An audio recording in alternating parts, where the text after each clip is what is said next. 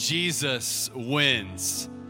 And on behalf of Auburn Community Church, I want to say a huge thank you to all of the first responders and the healthcare workers and the doctors and the nurses who are on the front lines caring for people during this pandemic. You are so loved by ACC and you are so appreciated. Some of you have literally been risking your lives to help people, and it does not go unnoticed. We are praying for you, and we hope that Ashley's story is such an encouragement that God is moving in the midst of such a dark season and circumstance.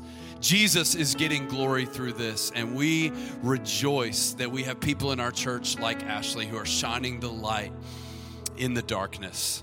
Welcome to church. It's weird for me to say this, but this is starting to feel really normal to do church like this. If you would have shown me this moment just a few months ago, I would have been like, that is the weirdest thing ever. Why are we in front of cameras and broadcasting this to people in living rooms? But this is church. And so, could you look at somebody next to you right now and just say, Welcome to church? I'm so glad to be next to you in church. We believe God is going to use these moments in a powerful way. And we've seen how in this season our church family has been able to stand up and rise above a circumstance to make sure Jesus gets all the glory. We're going to go into our bringing time. This is a time that we set aside every week to respond to God with generosity. And we have watched how our church family has said loud and clear that in the midst of a global pandemic, we are going to be the church by giving generously.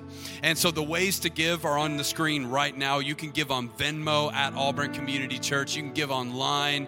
Uh, you can send checks over to 323 Airport Road. And let's continue to be the church God has called us to be during this time. What's crazy about this moment is that today, Sunday, May 3rd, we were supposed to be celebrating our graduating seniors. This was going to be graduation weekend for so many people in the life of our church. And I know that this season has disoriented everybody in different ways, but it kills me that such an incredible senior class in the life of our church didn't get to say goodbye and that we didn't get to celebrate you because this senior class got to encounter more venues for doing church than I ever thought possible. I was thinking back just to four years ago when many of you were freshmen and thinking at what God has brought us through and how amazing it is to see the culture that you have built at ACC over time.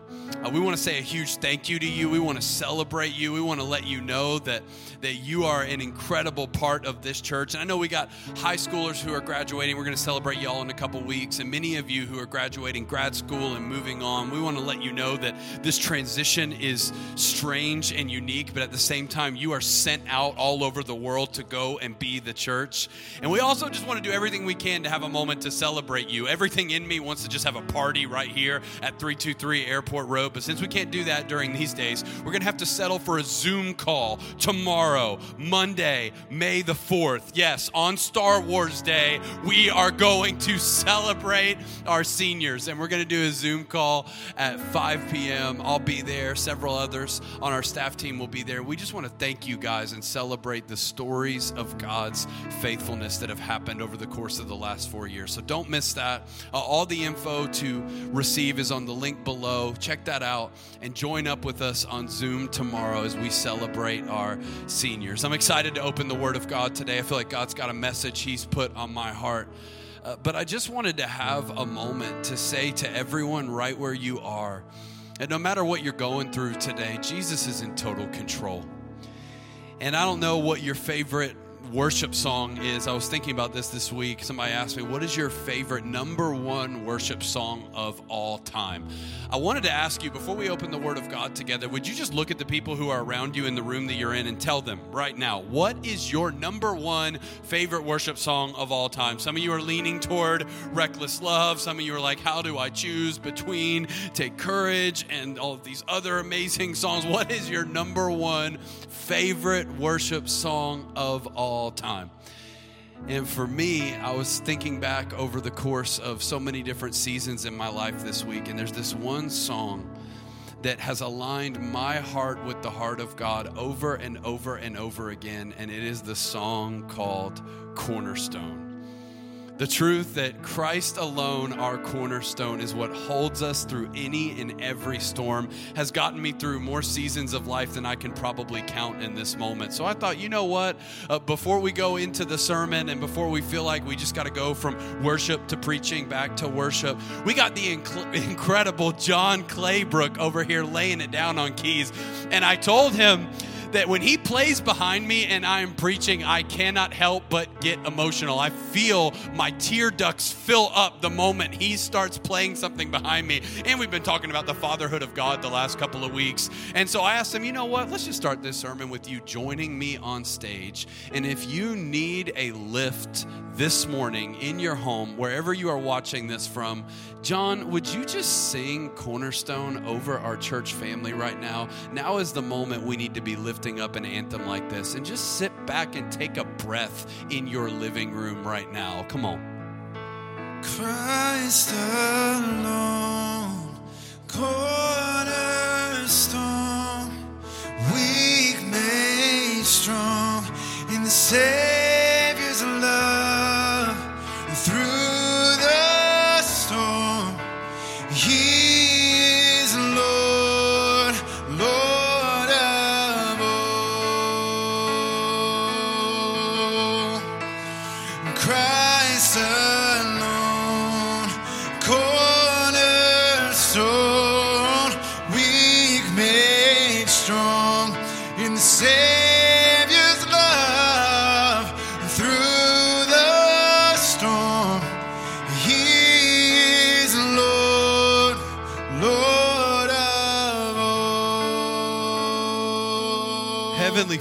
I pray that that song would reverberate through our souls right now. That through whatever storm, through whatever chaos, through whatever difficulty, if we're connected to you, you are our strength. So, God, I pray that you overwhelm people with the authority that comes from standing their lives on the name of Jesus.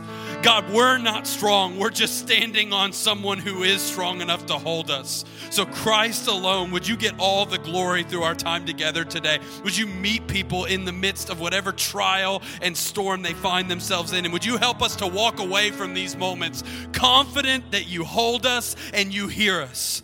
See us through the storm, God. We trust you. In Jesus' name, amen. Amen. Thank you, my brother, for blessing us in these moments. I don't know about you, but I needed that. We've been walking through the New Testament letter of Colossians together as a church. And it's been incredible the last couple of weeks to consider the fatherhood of God and how our identity as children of God is necessary for every step of the Christian journey. So there is no part of being a Christian that is disconnected from knowing that you are already a child of God. You don't act obedient enough. You don't become holy enough. You don't grow into following the rules of the Bible. You are called son, you are called daughter because of the blood of Jesus, and your life becomes a transformed overflow of the fact that you are already a child of God. Incredible. And that's a reality that doesn't just sink in because of one sermon or one time with the Lord. That's a reality that over time has to go deeper and deeper into our souls. And as that happens, our lives get set on the solid rock foundation who is Jesus. So I hope and pray that knowing who you are in Christ is able to hold you through difficult seasons like the one we're walking through right now. And I hope and pray that today is only a step further in that journey. Uh, we're coming to the end of Colossians, and we've spent a lot of time on this letter, letting the words of the Apostle Paul 2,000 years ago speak to us in this season right now. But as we come to the end, I still feel like God has saved the most powerful moments we're going to have together for the present moment right here and right now. So, in your living room, if you have your Bible, hold it up, church. Hold it up. Every week it gets older and older to do this, but we're going to keep doing it. Bible drill commence. Turn with me to Colossians chapter 4. Colossians chapter 4. We finally hit the last chapter And we are going to jump in in verse 2. Now, if you've been tracking with us, you're going to notice that I skipped a little section called Instructions for Christian Households. We're not skipping that. We're coming back to that next weekend on Mother's Day because we feel like Mother's Day is a fitting time to have a conversation about how households need to be acting and particularly respecting one another during these times. And so on Mother's Day, we're going to celebrate the incredible mothers of our church church online, uh, but we're going to be talking about how to live in the peace of Christ, even in your home, which I think is incredibly relevant for sheltering in place and the extended amount of time that many of our families have been forced to spend together. Not forced, blessed to spend together. But we're actually going to read verses two through six today. And honestly, if I had to pick a section of scripture that summarizes what God has shown me over the course of the last couple of months. It's chapter 4, verses 2 through 6. Let's read it together. If you're there, say I'm there. I hear you. Here we go. Devote yourselves to prayer, being watchful and thankful. And pray for us too, that God may open a door for our message, so that we may proclaim the mystery of Christ, for which I am in chains Pray that I may proclaim it clearly as I should. Be wise in the way you act toward outsiders. Make the most of every opportunity. Let your conversation be always full of grace, seasoned with salt, so that you may know how to answer everyone. I'm going to read that one more time because that is so much goodness in five verses. Listen to this Devote yourselves to prayer, being watchful and thankful. And pray for us too that God may open a door for our message so that we may proclaim the mystery of Christ for which I am in chains. Pray that I may proclaim it clearly as I should.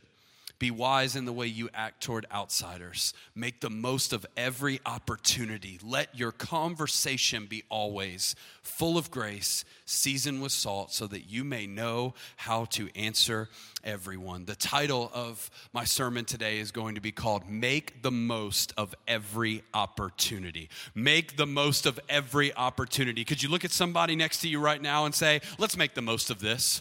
Let's just try to make the most of this. It's not what anybody wanted to be going through, but let's just make the most of the opportunity in front of us. I think this sermon is fitting today because I think the vast majority of us are starting to sense what life is going to be like on the other side of what we're going through right now. And that's not to say that everything is about to end and we're about to just go back to life like it was before. I don't think life is ever really going to go fully back to normal. And I know there's a huge risk of future outbreaks and all kinds of questions about what does life look like in the reopening of a lot of businesses and places. I'm not saying we're coming to an end. I am saying I think a lot of our minds and eyes have started to become focused on the fact that, okay, this is going to end at some point and life will be going on. And I wanted to take a moment before we got to that place to actually evaluate what has God done in your life during this season and have you made the most of this opportunity that looks like an obstacle?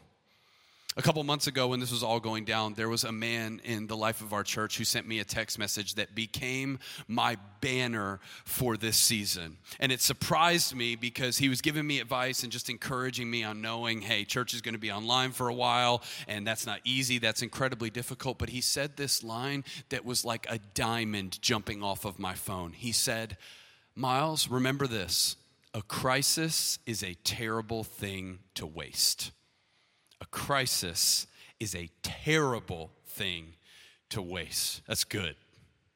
And what he meant wasn't that it's a good thing that we're going through a crisis right now.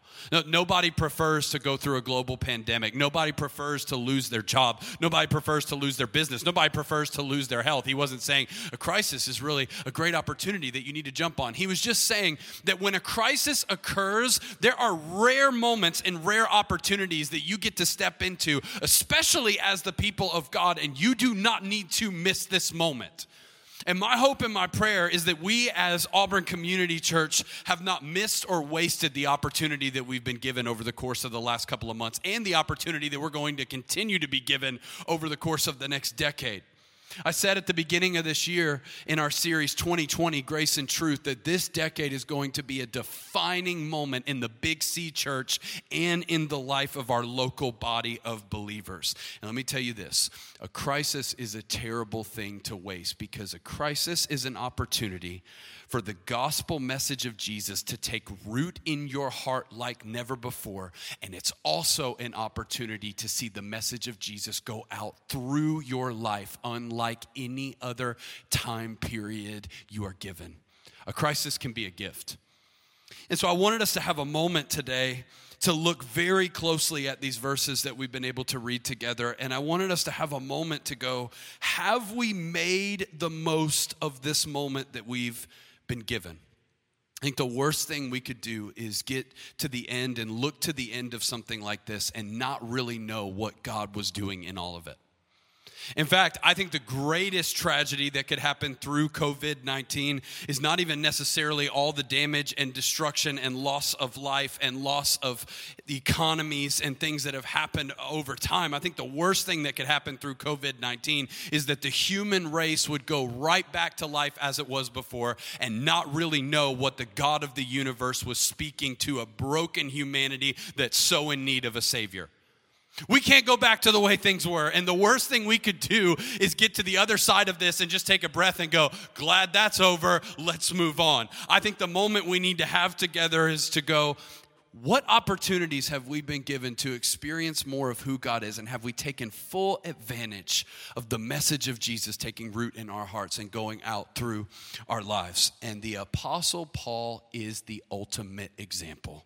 So go back to verse 2 and all this. Look at what Paul says. He says, Devote yourselves to prayer, being watchful and thankful, and pray for us too, that God may open a door for our message. I know I've been saying this the whole series, but I need to remind you once again Paul's writing this letter from prison and he is getting to his concluding remarks to a church that he's never visited, to a church that he did not start. He's given them a lot of identity and a lot of revealing of who Jesus really is, that the supremacy of Jesus is the reason for all things. He's given them instructions for how to live their lives. And now he's getting to the end and he's going, If I got one more thing to say to you, it's this devote yourselves to prayer, being watchful and thankful, and pray for us too.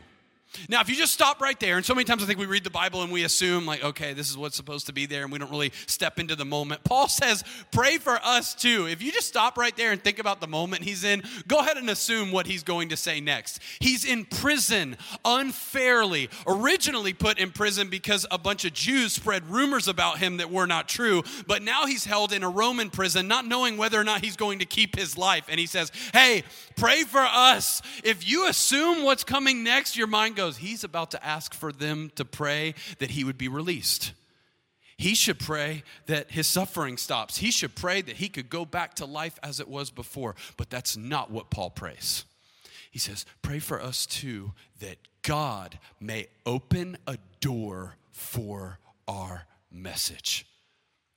And this is just like Paul. If you read about the Apostle Paul's life, what you are going to read is a repetitive pattern of unfortunate things happen happening to him and Paul taking full advantage of the opportunities that very few people have seen. So, like, he gets thrown in prison over and over again in the book of Acts, but he keeps getting put on trial where he has to make these speeches in front of all these people who wouldn't really be listening to him unless he were imprisoned unfairly. And he gets an opportunity to go, okay, this is why I'm in prison. I am in prison because I had this vision of Jesus, and this is what God has done in and through my life. And he turns his speeches of defense in front of a group of people who are judging him into gospel presentations where he invites world leaders to accept Jesus for the very first time where most of us would go, This is so unfair. It shouldn't be happening like this. God, would you just deliver me from this? Paul has this pattern in his life of noticing very quickly wait, wait, wait. This looks like something I don't want. This looks like it's really unfortunate. This looks like it's really unfair. Oh, wait, it's an opportunity. And I need to make the most of this opportunity to do what? To get the message of Jesus out. What's the message of Jesus? The mystery of Christ. We've already talked about that in this series. Christ in you, the hope of glory. The only way you can get your life to a point where you can pray prayers like that and actually mean it is to see through the eyes that Paul saw the world. And I know so many times you read a prayer like that and you're like, that's the Apostle Paul who saw life like that. There is no way I'm going to be able to do that. Didn't he write most of the New Testament? Wasn't he the most incredible instrument for the glory of God that's in the New Testament church? Yes, he was. But you need to understand where Paul started was being a Jewish Pharisee who was persecuting Christians. The reason why God used Paul as much as he did was to make an example for the whole world to know that no one is disqualified disqualified from being used in the kingdom of God. Absolutely no one is on the sidelines. Nobody has to be so far away from seeing the world like this and seeing their lives in the context of this opportunity. So don't write this off as just, well, Paul was kind of crazy because he was the leader of the New Testament church. You can actually view your life like this. And you can actually start to reinterpret the circumstances that come into your life and look like, yeah, I don't want that. And yeah, this is unfair. And yeah, this is unfortunate. And I would just rather not go through this. And you can start to reorient your life around wait a second, what is the opportunity I've been given? And what is God doing on the inside of me? And more than that, what is God doing through me for a world that is desperate and in need of a Savior? How does Paul think like that? I think it starts in verse 2. He's watchful and thankful always. The word watchful is the word for awareness, and it's actually, along with thankfulness, the most common command God gives the church at Colossae. You need to be aware and you need to be thankful. You don't ever need to move your heart from this posture that's aware of the fact that God's doing more than you think He's doing, and you also don't need to move your heart from the posture of being thankful in whatever you are going through. This is the will of God in Christ Jesus that we would overflow with thankfulness. But that thankfulness has to be combined with an awareness. God's doing more than I think He is doing. And Paul's awareness comes from the fact that he knows he's in a real battle with real people in an eternal story. You need to write that down. Awareness looks like knowing you're in a real battle with real people who are in an eternal story. I think so many times we're thrown off by storms that come up in our lives and moments that we would rather trade away because we forget the fact that we're living in a broken, fallen world with real people who are eternal souls living in an eternal story. The incredible C.S. Lewis said it this way. He said, If you read history, you will find that the Christians who did the most for the present world were precisely those who thought the most of the next.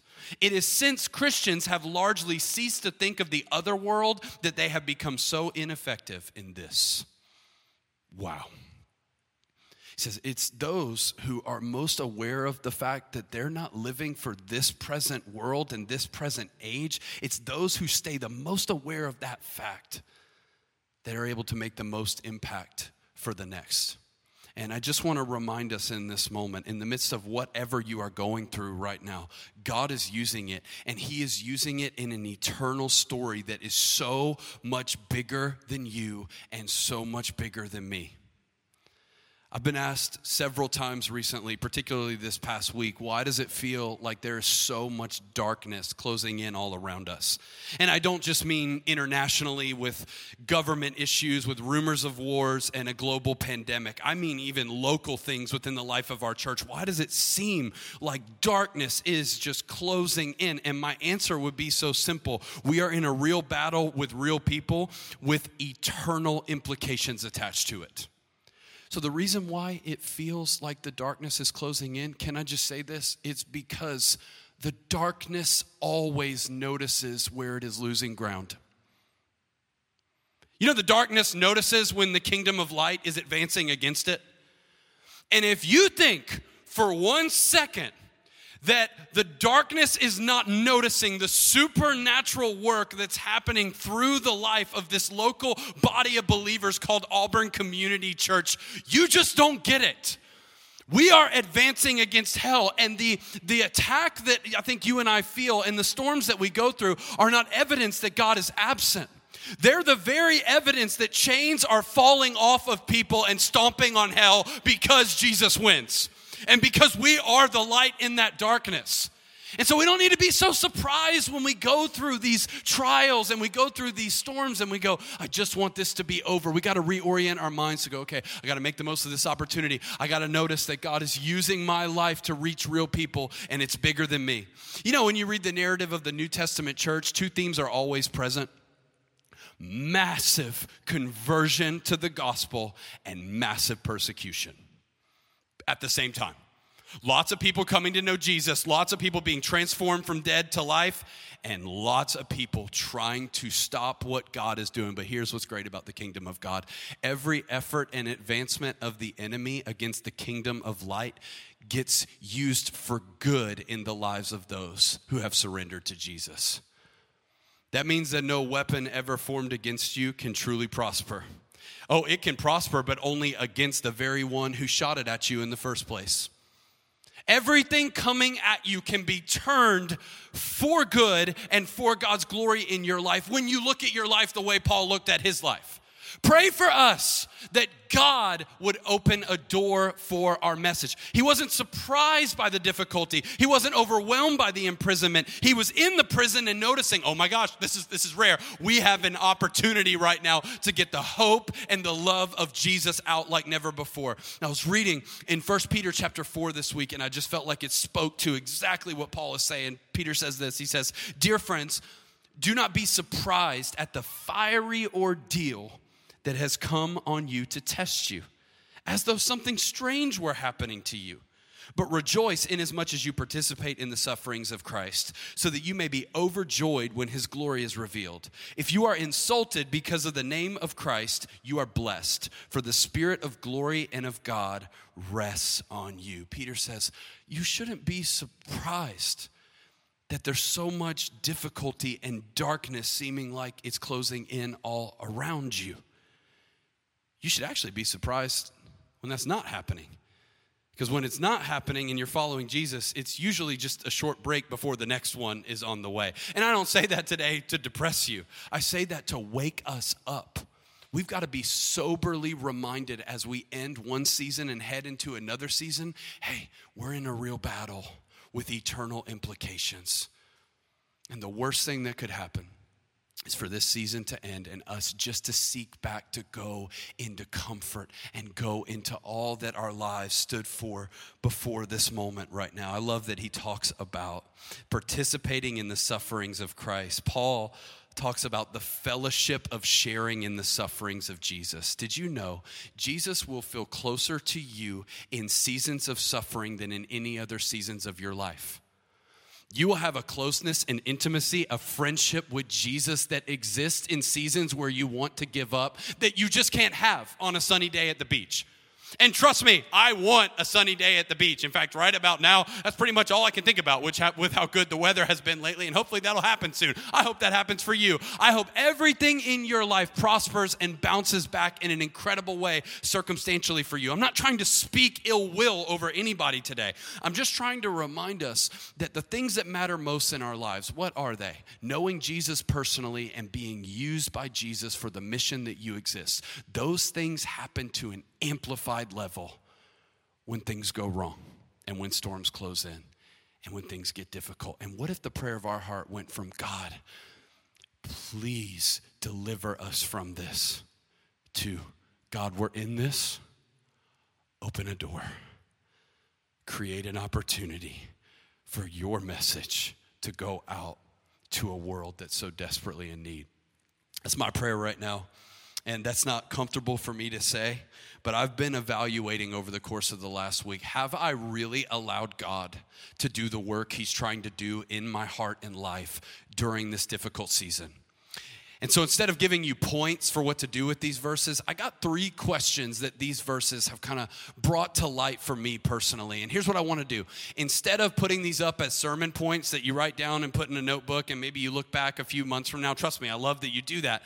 I actually want these points to be three questions that you use to get alone with Jesus for yourself this week and write down the answer.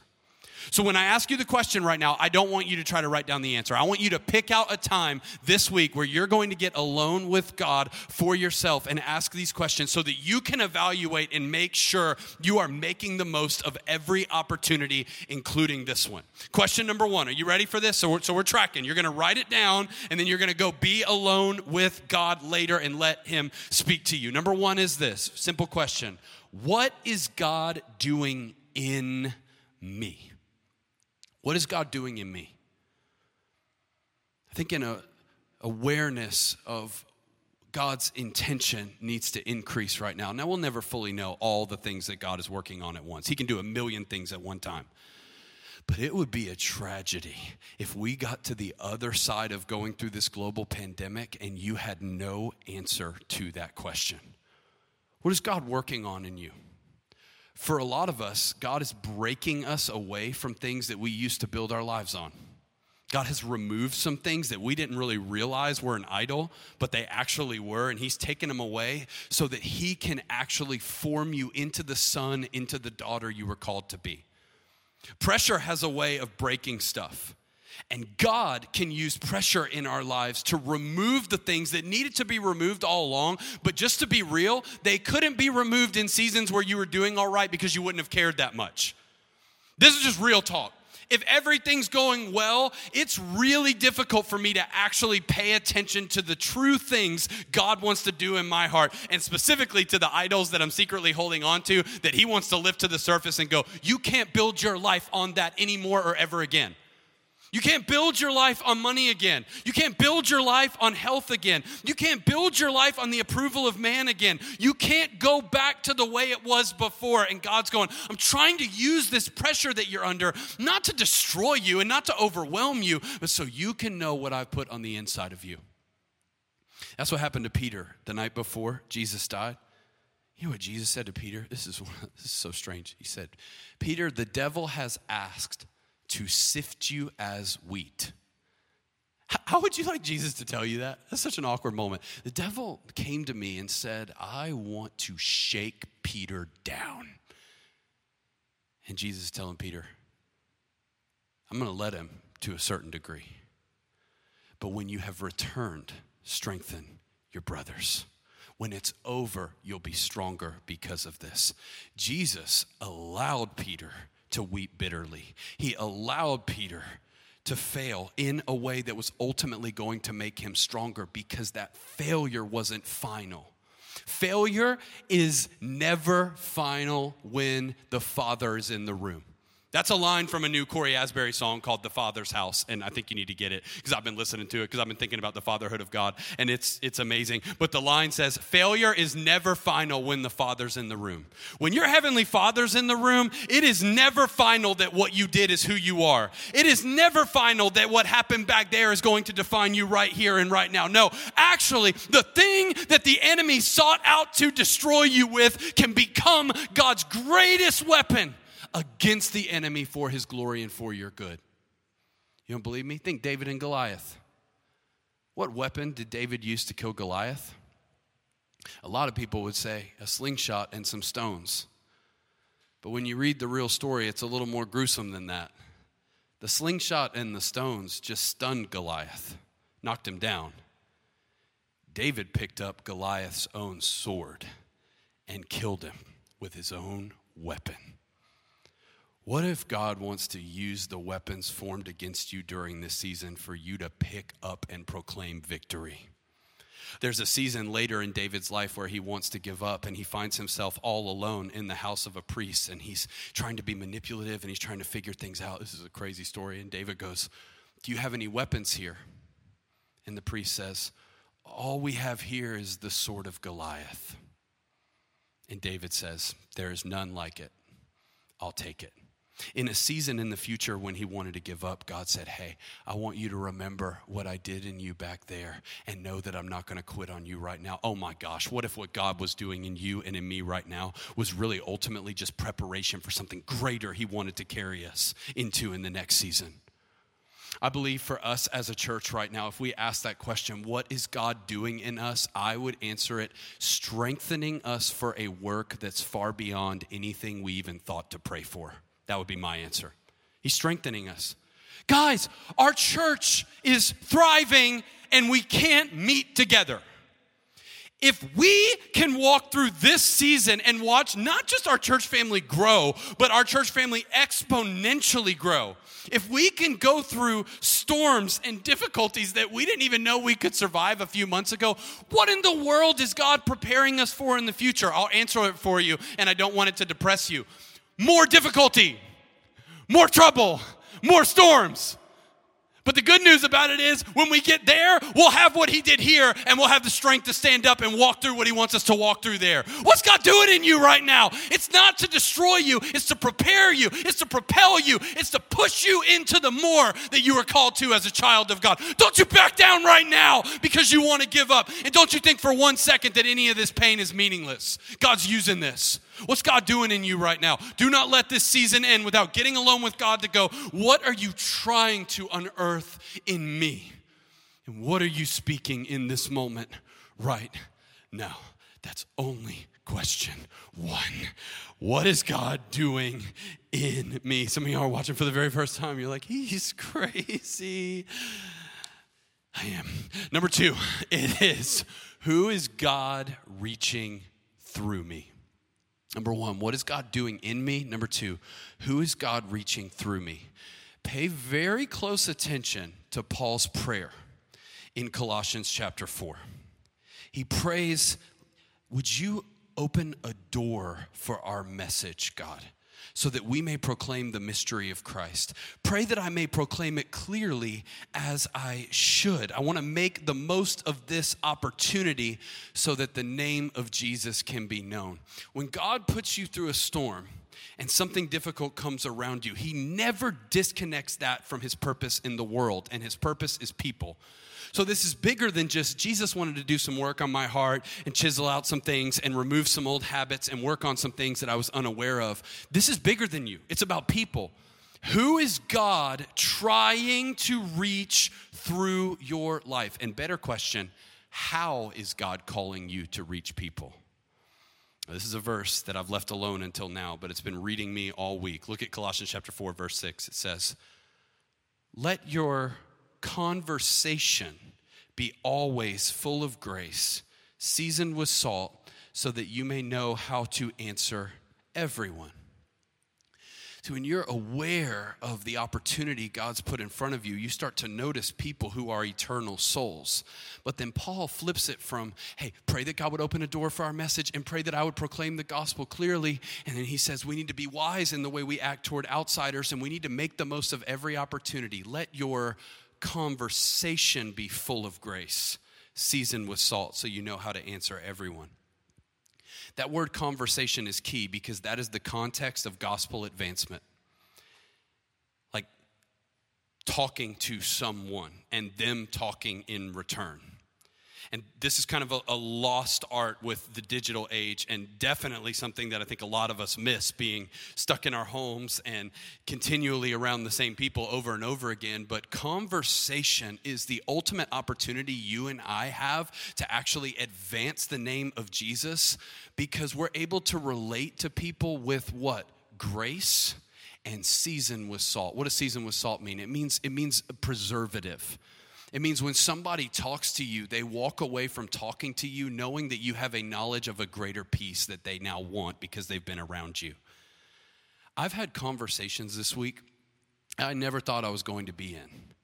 And I walked away from those conversations that wouldn't have happened outside of disaster, outside of difficulty. I walked away from those conversations going, oh, wow, God really does move when you have an opportunity to speak your heart in a way that is full of grace and somebody else has an opportunity to share their life and experiences.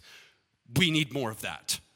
We need more people, watch this, who are willing to step out of their comfort zone and have a conversation. Don't get me wrong, I think it's a big deal to invite people to church. I think you should invite people to church. I hope you sent this link to like five 10 people, and many of you have been doing that every single week. But what would it look like if, in response to all that God is doing in and through you, what would it look like if you sought out intentional conversation on grounds that take you so far out of your comfort zone, it's making you nervous for me to continue to talk right now? Because the context of God using you is going to be hey, I just want to tell you this is who Jesus is to me. Or, hey, if you have any questions about what it looks like to walk with Jesus, just know that I'm available. When a Christian postures their life with availability for conversations that they used to ignore, they've provided a platform for the gospel to advance on a non threatening level. And so I love sermons.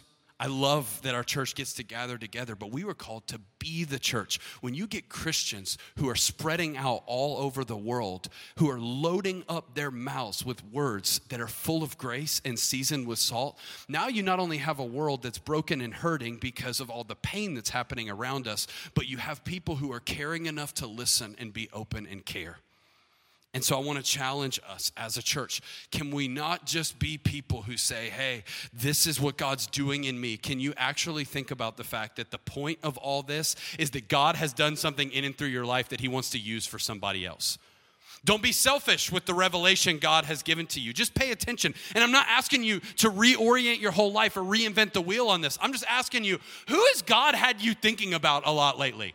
Who's God placed on your heart to go, hey, you need to have that conversation? You need to have that conversation. Because what I've noticed in my life over and over again, when God cares about someone and He wants you to reach them, God won't leave you alone about it.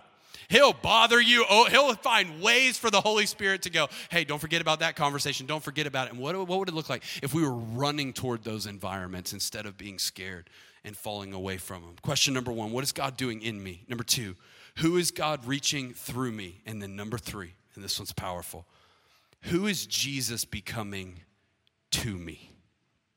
Who is Jesus becoming to me?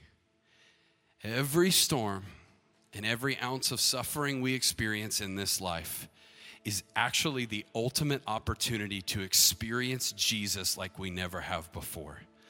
And anybody listening to me right now who's really gone through some stuff, you know what I'm talking about because there's a level that you know Jesus before you go through a valley with him. And then there's the Jesus who you come to know on the other side of that valley, and you go, I'm seeing him in a crystal clear way that I did not see him before I went through this. Who is Jesus to you on the back end of a storm that we all are going through, and we're all hoping and praying and looking to the other side? I know for me personally, 2020 has already been a year where Jesus has completely turned upside down my experience of him.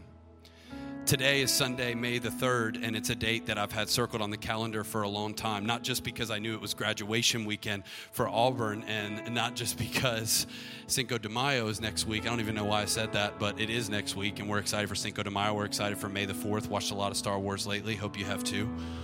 But May 3rd's been circled on my calendar, and I'll tell you why. This was supposed to be the day that I was going to preach a sermon and then take a lot of time off of preaching.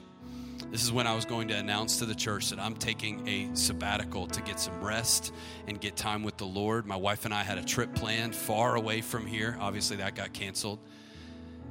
And I had this time circled on the calendar because I realized over the course of the last couple of years that a lot of my relationship with Jesus had gotten dumbed down to a job not a joy. And so I've been moving toward this moment for a long time. Now, part of the global pandemic and the shutdown has been a little bit of an opportunity for rest for me because I felt like I've been covered and hidden with Christ and I have had the opportunity to get alone with God. But when I was thinking about answering this question, my answer was, this time and this storm and this difficulty has become the ultimate opportunity, just for me personally, to fall in love with Jesus again. Like before I was going through this, a lot of my prayers look like list of to-dos. God, would you please reveal this? And would you please help this person? And would you please, would you, would you bless this? And would you, and not that those prayers are bad, but when you're going through something that you would trade away, there's an intimacy with Jesus I can't explain until you actually let Him meet you there. If you read the transcripts of my prayers this week, I really wasn't asking Jesus to do much of anything. I remember at one point thinking to myself as I prayed, wow, I haven't prayed that in so long. Do you want to know what my prayer was? It was, Jesus, I love you so much. I love you. I love you. I love you. I would do anything to be near you. I don't need anything this world has to offer in this moment. If it means I can't have you, I just don't want it. I want you. And as I was praying it, I was like, man, I'm so glad times have gotten tough. I'm so glad that the pressure is on because the pressure has a way of squeezing us into a position where we have to go, Jesus, I need you to be real to me now. I don't need this relationship with you to be theoretical or religion anymore. I need you to be close to me and you start tasting and seeing that Jesus is that good and that He'll meet you on that level of intimacy, you wouldn't trade it away for anything in the world. So I'm praying that this moment is an opportunity for our message to go out. Our message is simple Jesus wins. He's greater than any other option for your life, He's full of grace and full of truth. But maybe today, instead of asking the question, Do you want to follow Jesus? Do you believe he died? Do you believe he rose again? All those are good questions. But I think maybe a clarifying question for us today is to ask this question If you had two doors in front of you right now, and each door was a version of your life, and behind door number one was everything good that you can think of happening to you from a worldly perspective. Door number one is financial prosperity. Door number one is physical health. Door number one is relational health. Everything about your life goes exactly the way it should popularity, riches, everything good. And door number two is the exact opposite everything going wrong, losing your health, relationships that are difficult, constant struggle and trial, rejection from people and somebody said to you, Which door do you want your life to look like right now? And right as you were about to answer, they said, Wait, stop. I just need you to know this Jesus is in door number two. And a Christian is somebody who, in that moment, stops what every human being would say I want number one. And they go, uh, You can have it.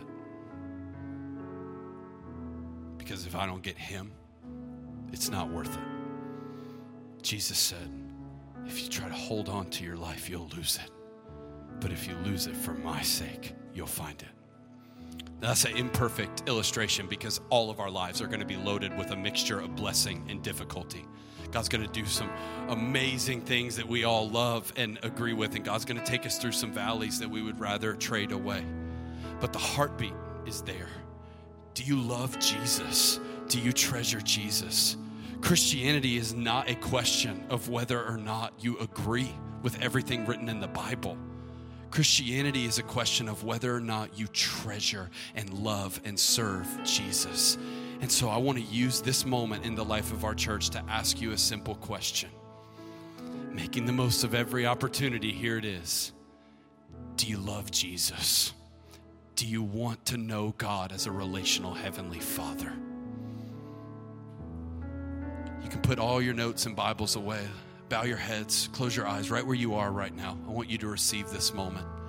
You're going to get your moment to get before God this week and ask those simple questions. But right now is a moment where I want to pray for you.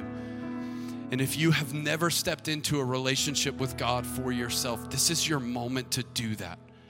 It's a very simple prayer you simply invite Jesus into your life.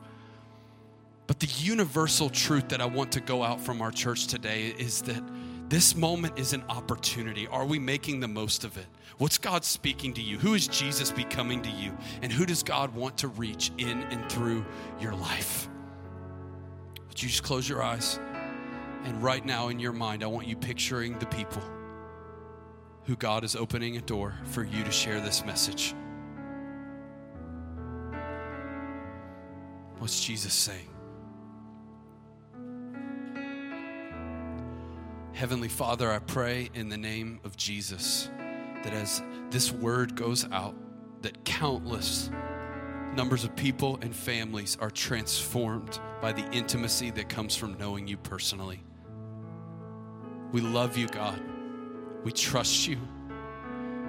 God, I pray that no matter how dark the storm gets and no matter what happens through these next few days, these next few weeks or months, that we would learn to trust you, good or bad, storm or sunny, night or day, death or life, because we treasure Jesus. Jesus, would you be more than a line in our songs? Would you be more than a name that we sing out? Would you remind us that wherever you are, the darkness shudders because you are advancing in a powerful way in our day? And God, would you put our church on the front lines of that moment? Would you put our church on the front lines of that movement, God? We love you. We say yes to whatever because we have you with us. We come to you now and ask you to do what only you can do. We pray all of these things in Jesus' name. Amen.